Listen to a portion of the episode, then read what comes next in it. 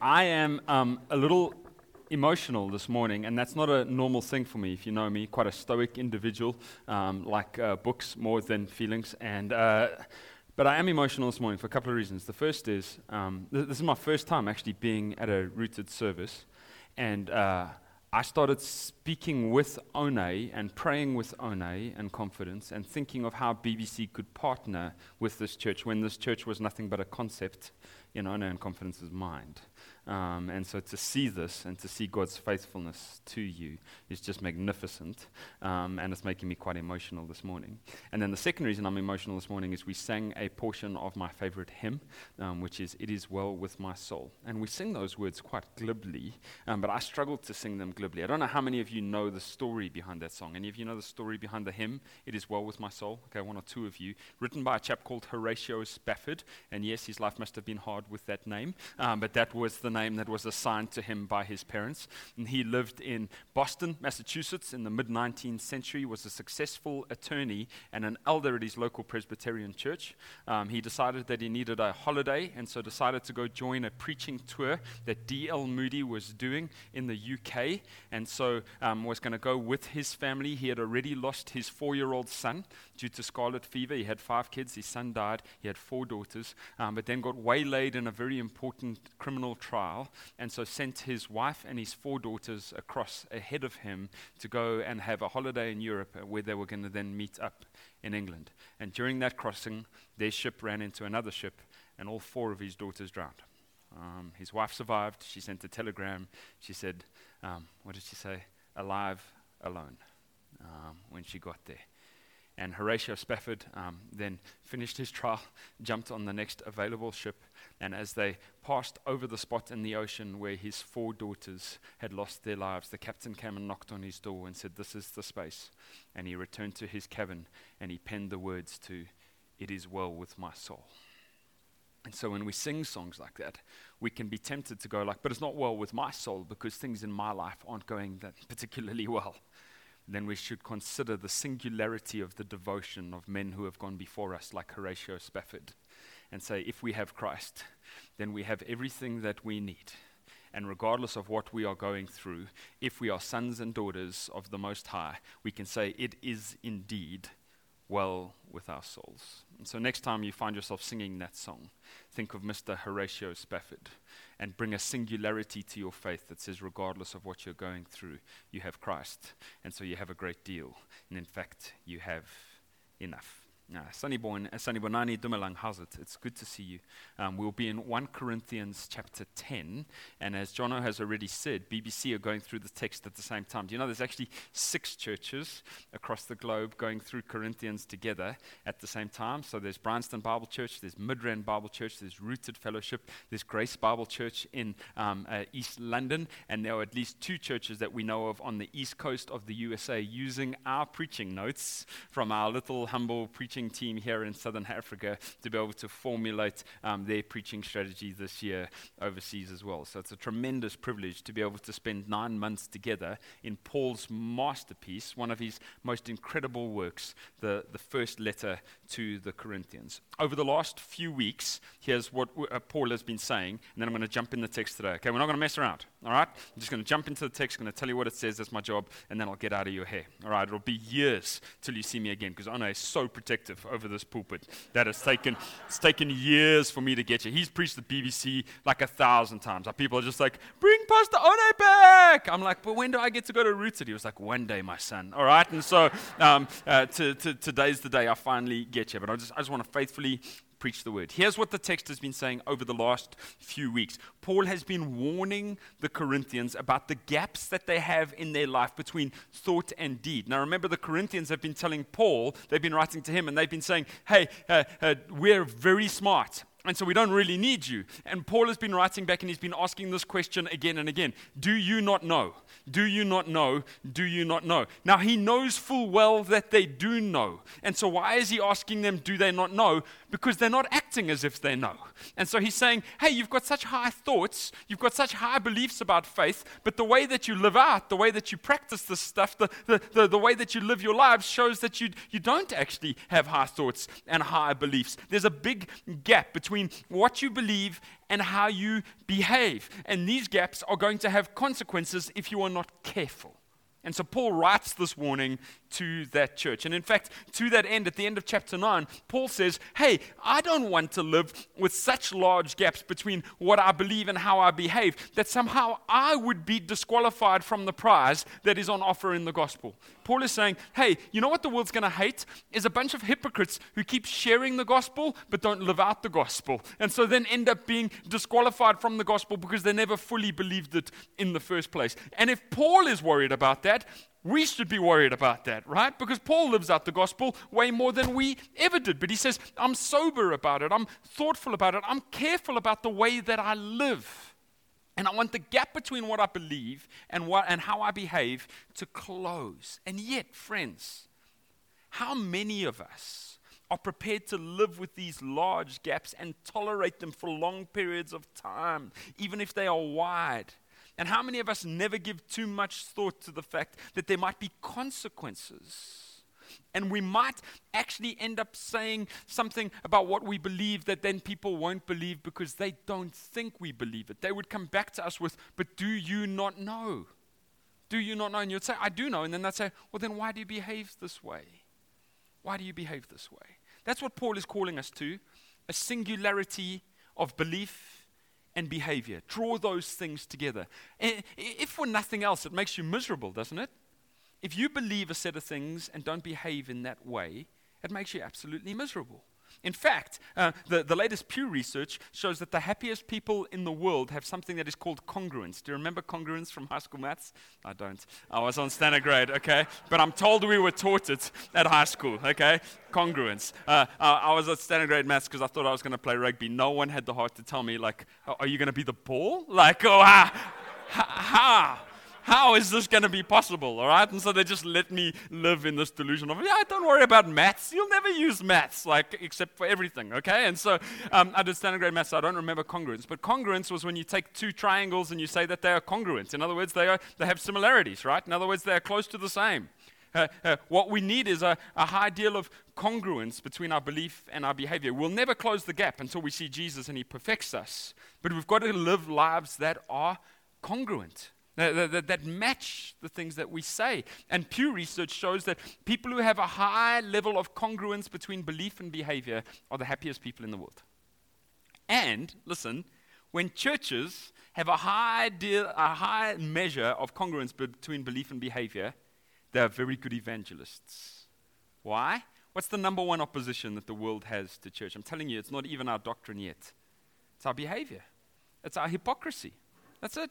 We don't even get to the doctrine. They're saying, we'll get to the doctrine if I thought that you even believed the doctrine. But you don't.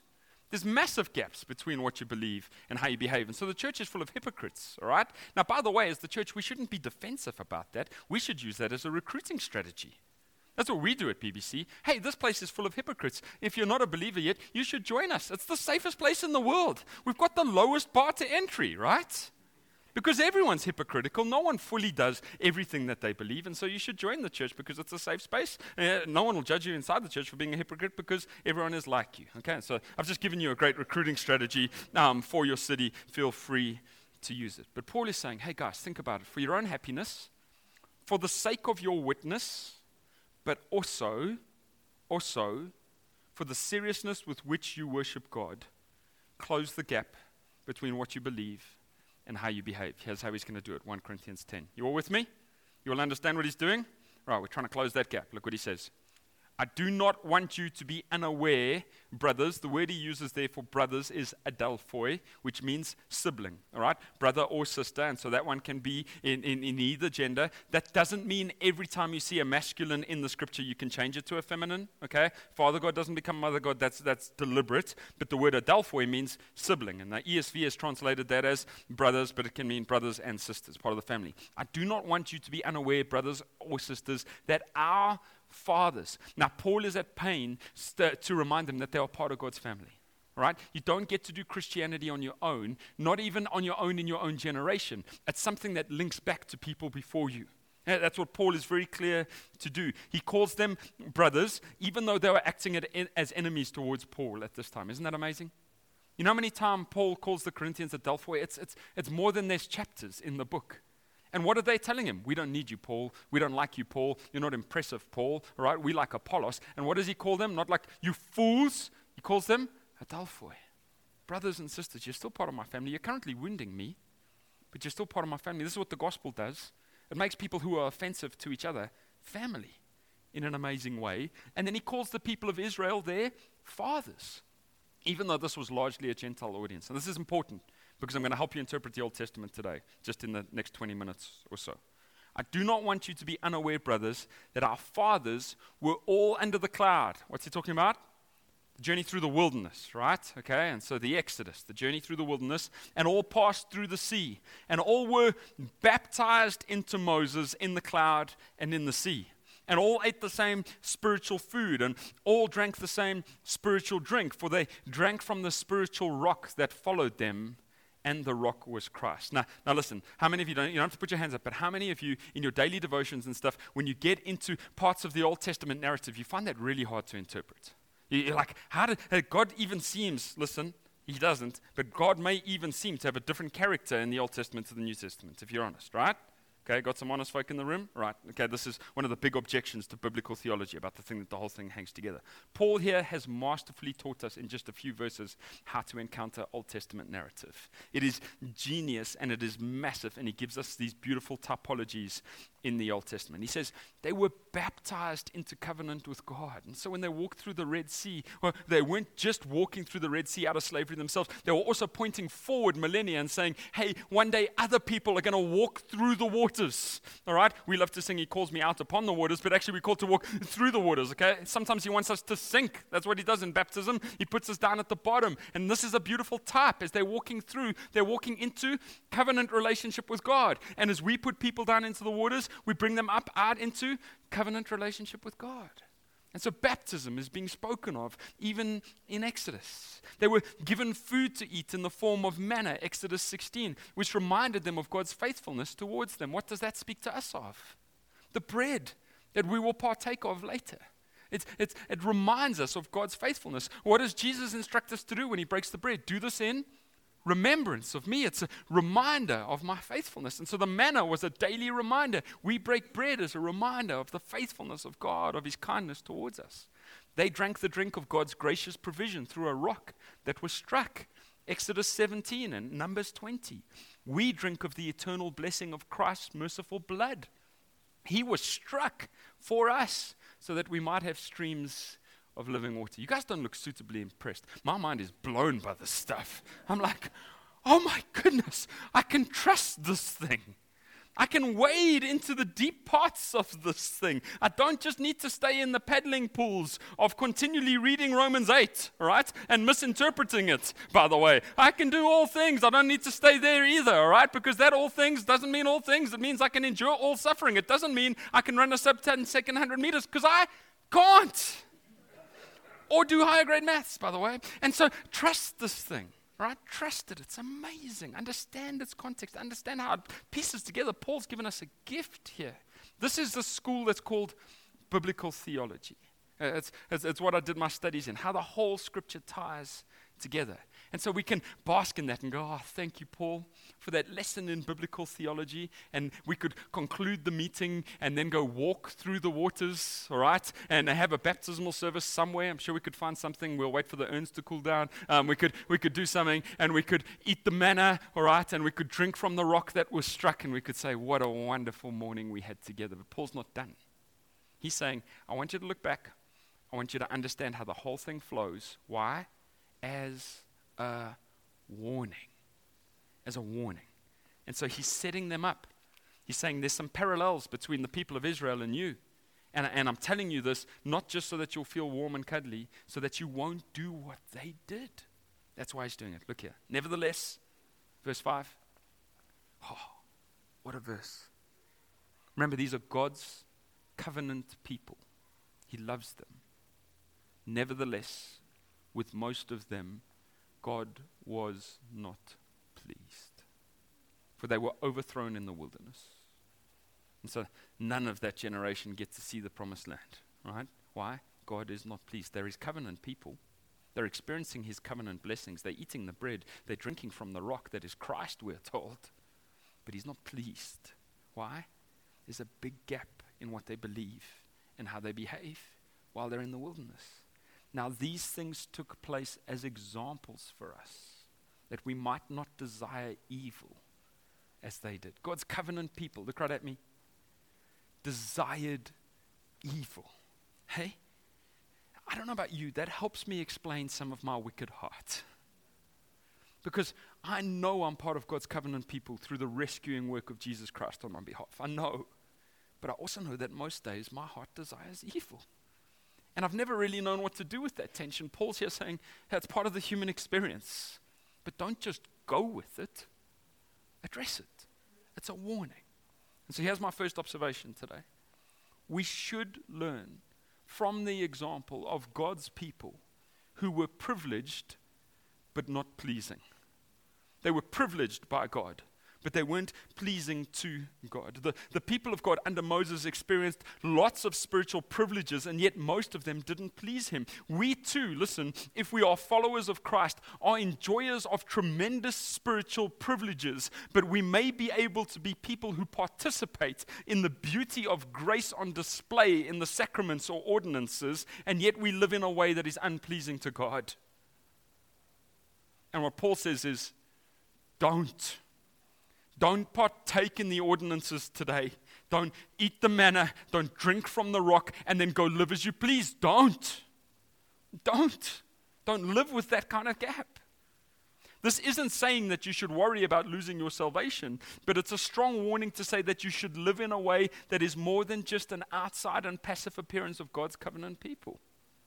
The people of Israel thought, like, but we're his covenant people. He brought us through the ocean. Now we can do what we want. And Paul says, that didn't please God. And most of them never see the promised land as a result. Now, did they remain his covenant people? Yes. But we should live for more than that. We should live to please him. And this kind of attitude doesn't please him. I got saved when I was seven years old. I've started to describe it differently. God saved me when I was seven years old. And so my grandfather got miraculously saved. He came back with post traumatic stress disorder from the war.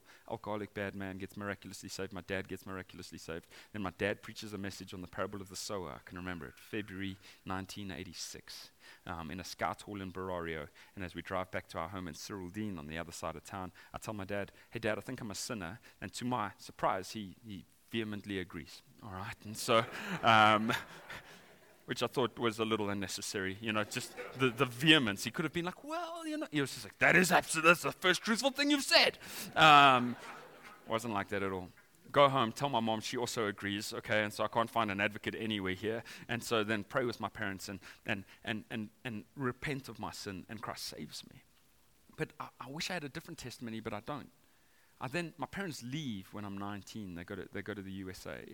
And I've discovered at this point that I can't play rugby, okay, because I'm a hobbit, okay? And so I could play Quidditch or something to mix great narratives, but, but, but rugby, no, okay? And so every time I try to play, I was very good for the four minutes that I was on the field, and then someone folded me up and put me in their pocket, all right, okay? So I was like the Pat Lambie of my day, okay? And so, um, and, and, and so, uh, I, I, then discovered music, and so I got into a band. And so my parents thought it was an excellent idea to buy me, a 19 year old, and my brother, a 23 year old, a house in Melville so that we could pursue our musical career while they watched from afar in America.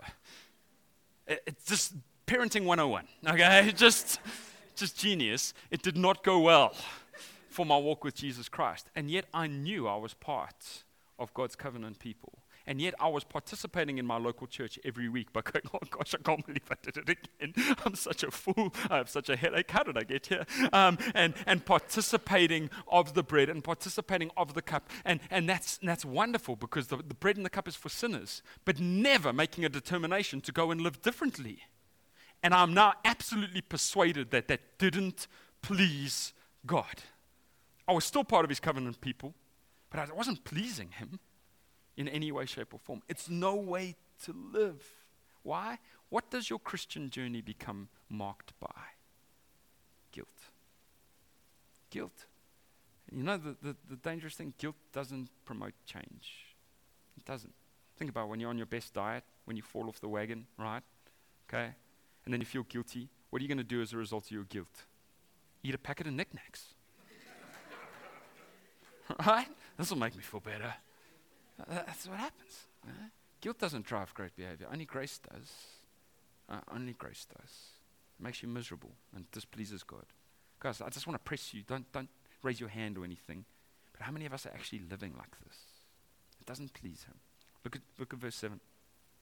Do not be idolaters, as some of them were. Now, this is big right here. Paul's going to hone in. He's going to say, at the root of this rebellion, at the root of this large gap, is actually idol worship.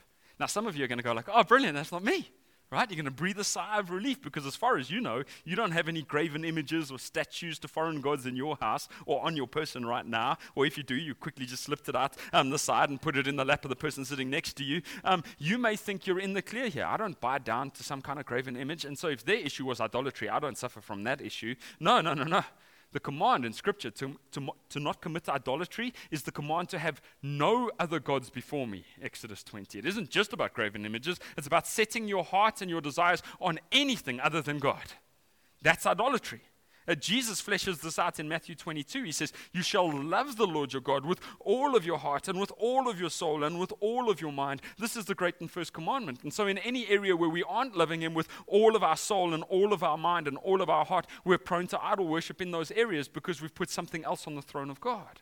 And so the call to not commit adultery, uh, not adultery, which is part of idolatry, is a call to not have anything that comes before God in your life. Anything. Oh, now suddenly we start to feel like idol worshippers, right? The church father Origen, who was North African, by the way, it's important that we study church history and understand that the first, most of the first 400 years of this thing is shaped by North African brothers. Okay, just amazing to consider. And Origen says, What each one honors before all else, what before all things he admires and loves, this for him is God. What each one honors before all else, and what before all things he admires and loves.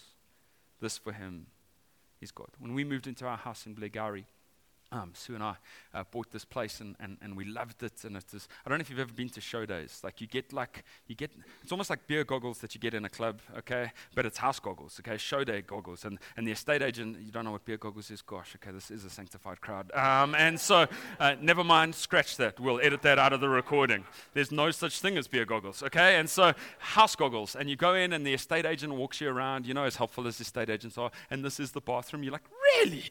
Is that what that is? Okay? And so um, they take you around the house, and this is the kitchen. Oh, I would have got those two confused. So I'm really glad you told me because that would have been awkward, okay? Um, and, and so you go around the house, but everything looks amazing. So we bought this house, and, and, and we overlooked some things, was, but we loved the house. When we moved in, we started to notice some things around the house that we hadn't noticed, right? And one of the things that we started to notice was that the owner of the house previously was kind of a syncretistic, calling all pockets faith guy, okay? What the world would call open minded. And so there were crosses on the wall, there were Hindu shrines, there was a Buddhist shrine, okay, and there were statues all over the place. And so I went down into the garden for the first time I noticed a Buddhist statue with a shrine in the garden. I was like, that's probably going to have to go. Um, and, and, then I started noticing hanging off the trees were crystals, and then there were these, these little scrolls tucked up and stuffed into the doors. Okay, so every door we had to go find these suckers, okay, and like pray it away, but like whatever they said, I don't know, but I pray against it in Jesus' name. And so um, we had to find this thing. I was just about going to give my house a baptism, right? Okay, to try cleanse this thing out. But, but you know, Sue and I, we, we, we, we went right through the house, we went through every car. We found stuff all over the place. And we were so proud that we had cleansed our house of idol worship. Now we could set it up the way that we like, where we could pick the room right in the middle and purchase an elaborate flickering box on which demigods would dictate to us what our worldview should be. And I would gather our whole family together at night for worship and we would give of our money every month so that the flickering supernatural box could tell us what to believe and what to do with our life. But at least idol worship was cleared of our house. It was free to be Jesus and Jesus alone. You see it? And so we make this idol worship thing so exterior to ourselves, and yet we've got things that our heart's affections are given to that take all of our time, all of our talent, all of our treasure, all of our hope, all of our stress, all of our anxiety. We give it to these things because we're idol worshippers. Let's see how it plays out. Verse 7. As it is written, the people sat down to eat and drink and rose up to play. That play is, it's euphemism. They, they rose up to sin, right?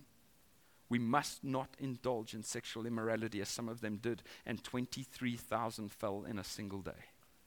Now, Paul is again teaching us how to interpret our Bible. He combines Exodus 32 and Numbers 25. In Exodus 32, the people get tired of waiting for Moses to come down off of the mountain, and so they persuade Aaron to make them a golden calf. It's an amazing story of syncretistic living. Let's read it quickly. Just look at this from verse 4 of Exodus 32. He received the gold from their hand, and he fashioned it with a graving tool and made a golden calf. Remember, they've got daily manna, they're currently surrounded by a cloud of God's presence. Moses has been gone for a little bit, and, and they're like, let's make another God. All right? That whole Red Sea thing, that was amazing, but we need another one. All right? We, we need another one, one that we can. Well, how about one that looks like a cow? Okay? They're delicious. Let's do it like that. And they said, These are your gods, O Israel, who brought you up out of the land of Egypt. When Aaron saw this, he built an altar before it and Aaron made a proclamation. Look at the syncretism. It's us. It's us. And said, Tomorrow shall be a feast to the Lord. All right? Saturday night, in our context, you're going to church tomorrow. Praise the Lord. You're a Christian. It's incredible.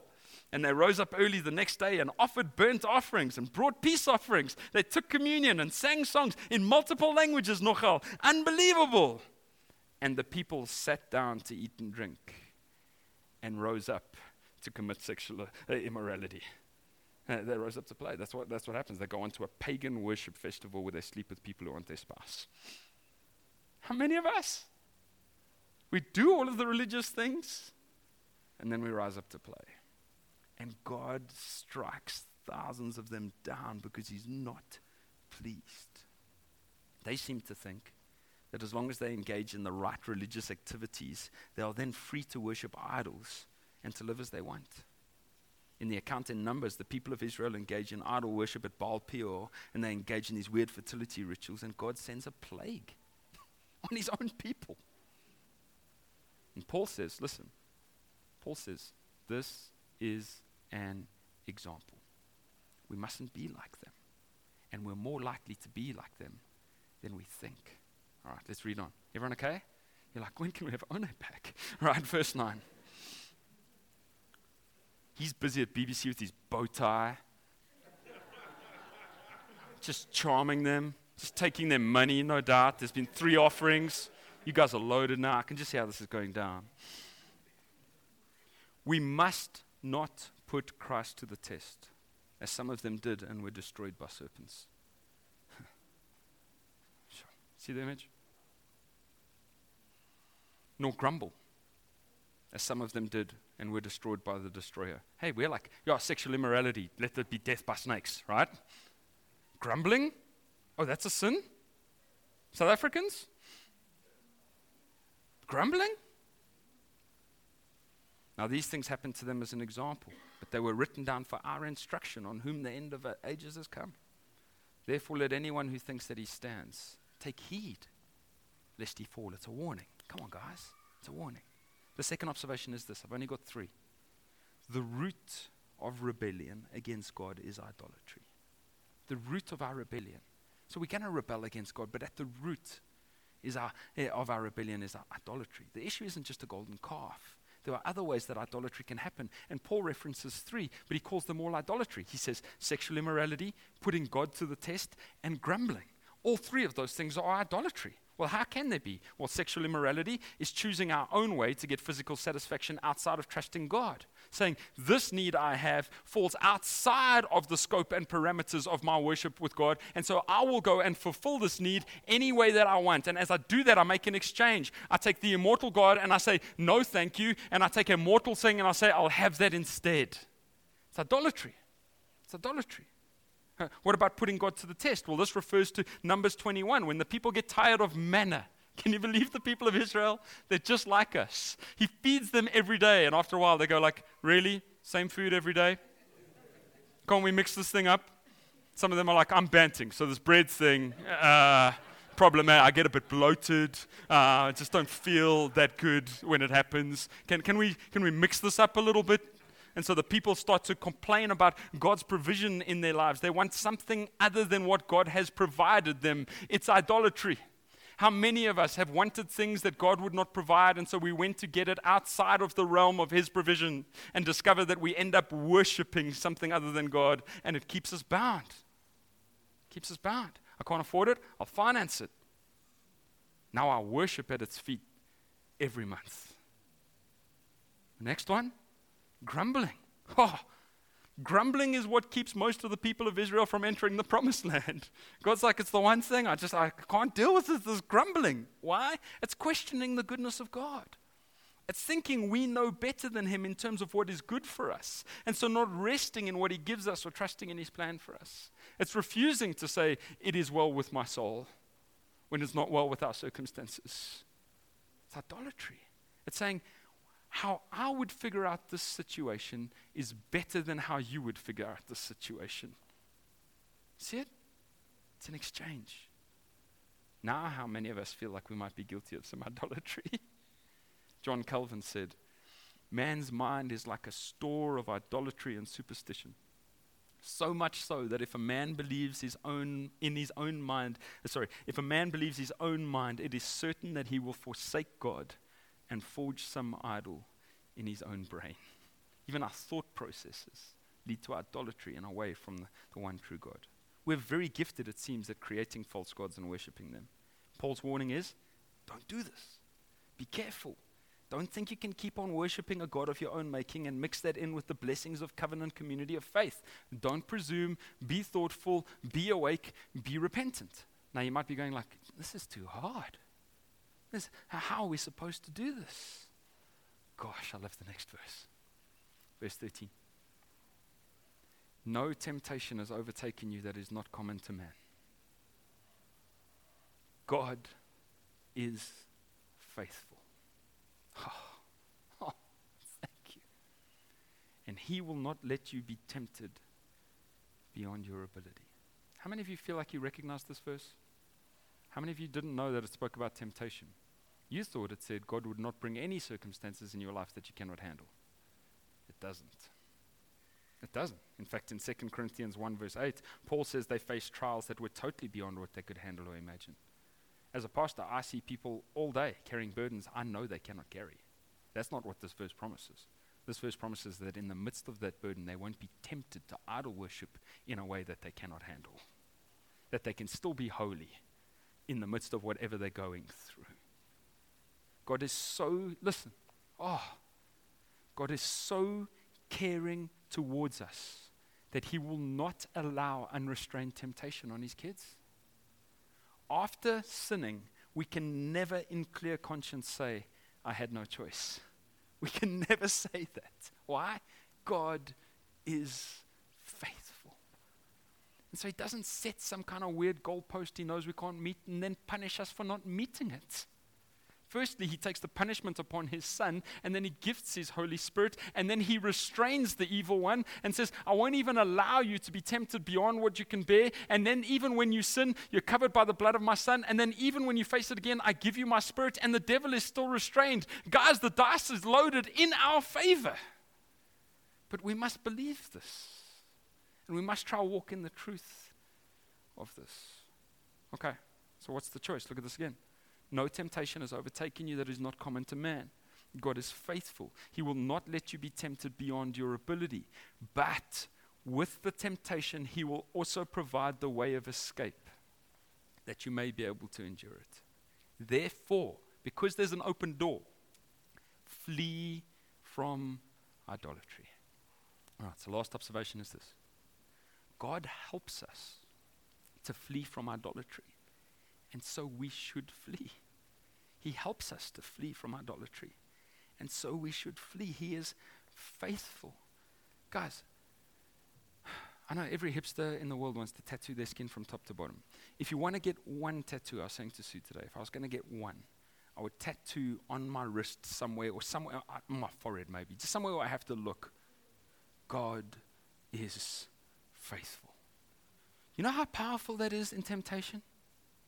When I'm, when I'm tempted, I feel like I can't bear it. I feel like I just have to go with this. No, no, God is faithful. Then look up, find the open door, and flee. Because if He's faithful, it's open and He'll give you the power to do it. But so often we just go with the flow. We just go with it. And then afterwards, like, oh, Lord, I don't know what I was thinking. We weren't thinking. We were being like the people of Israel. And Paul says, don't be like the people of Israel. Don't be in a covenant community where you don't strive to honor God and to please Him. Guys, God gets an unfair reputation, I think. It's a, we, we make Him out to be cruel, and He's not. He isn't playing both sides of this game. He isn't setting us up for sin and then blaming us when, he, when we do. He's right there, offering us a better way and calling us to run or to flee away from those lies and offering to pay the price when we fail. Everything's stacked against Him, everything in our favor. We just don't believe that image. All right. Friends, when you're tempted to sin and you've got the option to holiness or the option to idolatry, it's not saying to us that you're going to miss out on cool stuff because God is some kind of cosmic grump. What he's saying is you have an opportunity to sprint from darkness and despair towards your loving Father who is waiting for you and empowering you to run in the first place. Okay. Some of you hopefully feel lovingly warned today. I hope it's iron fist velvet glove. Okay, so it's like, oh, that feels, ow! All right, but, oh, that was nice. Do it again. All right, and so uh, uh, that's the, the message of the gospel that Paul always brings iron fist, warning, velvet glove, gospel. Okay? And so I want you to change, but I also want you to rest in the good news of the gospel. I hope some of you feel lovingly warned today. I felt lovingly warned prepping this text. It's the idea of the text. So do something about it. Perhaps, friend, God isn't yet pleased with you because you don't know Him yet. And so, the best way to get the certainty of God's pleasure is to rest in the righteousness of His Son. That is to say, God, I actually can't please you on my own. I need Christ. He paid for my sins. I believe that. I need His pleasing life on my behalf. That's the good news of the gospel. You can get that, not through behavior, through belief. Some of you feel lovingly warmed uh, and warned because you know you're living too comfortably with idolatry. You're part of the covenant community of faith. We don't doubt that. But you feel like the gap between what you believe about God and the way you behave towards Him is large. Do something about it today. That's called repentance. Repentance isn't just sorry, repentance is turning, and in turning, we close the gap. We go back towards the singularity of worshiping God above all other things. We confess the ways we worship other things, and then we return to the one true source. Some of you feel exhausted today. It's like you can't resist temptation. And so at some point you've stopped, even trying. God is faithful. He's faithful. And so because of that, you're able to rest in His mercy towards you for your failings, but also you're able to flee temptation because he tells you that he'll, he'll help you. He tells you that he'll help you.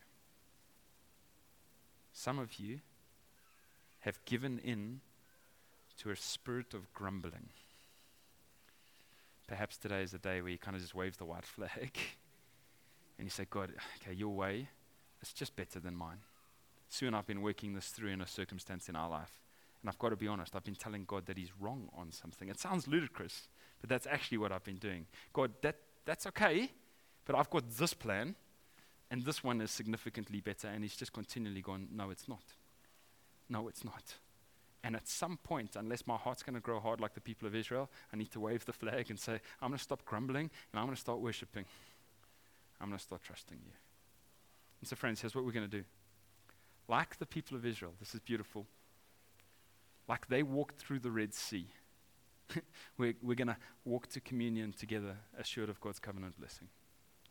Like they picked manna off the ground as a reminder of God's faithfulness to them every day, we're going to break bread as a reminder of God's faithfulness. That even though we are faithless, listen, Christ is faithful and God is faithful.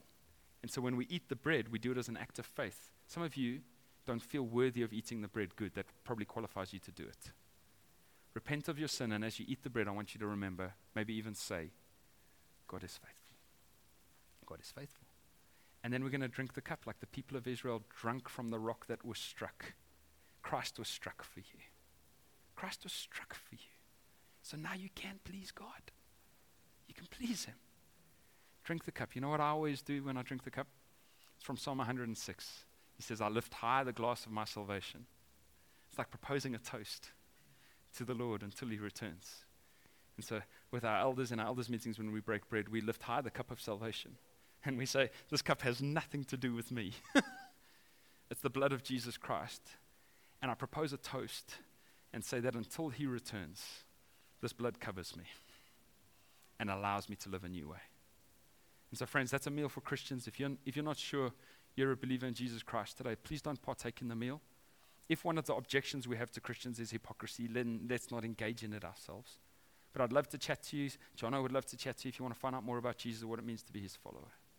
For the rest of us, let's take a minute, repent of our idolatry. The Holy Spirit will show you where it's creeping in, and then go and enjoy. God is faithful. Father God, thank you so much uh, for your word. If we remember nothing else, help us to remember just that simple phrase God is faithful.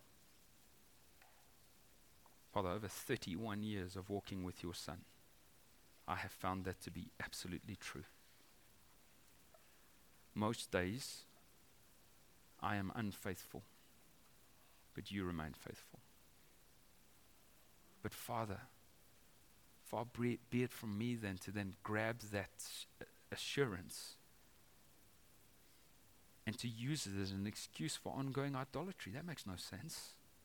Surely, if you're that good, that means I should worship you alone. And yet, forgive me and us for the many times that we presume upon that grace and then use it to justify lifestyles where we worship things other than you. Let us not be ongoingly hard hearted like the people before us who didn't see the promised land. But let us be, yes, sinners to be sure, but sinners committed to pleasing you because of the power of the Holy Spirit and because of the wonderful mercy of your Son. We remember him now. We eat the bread, it reminds us of his body and of your faithfulness. We drink the cup. We can't wait. I can't wait for the day when we drink the cup at the wedding supper of the Lamb.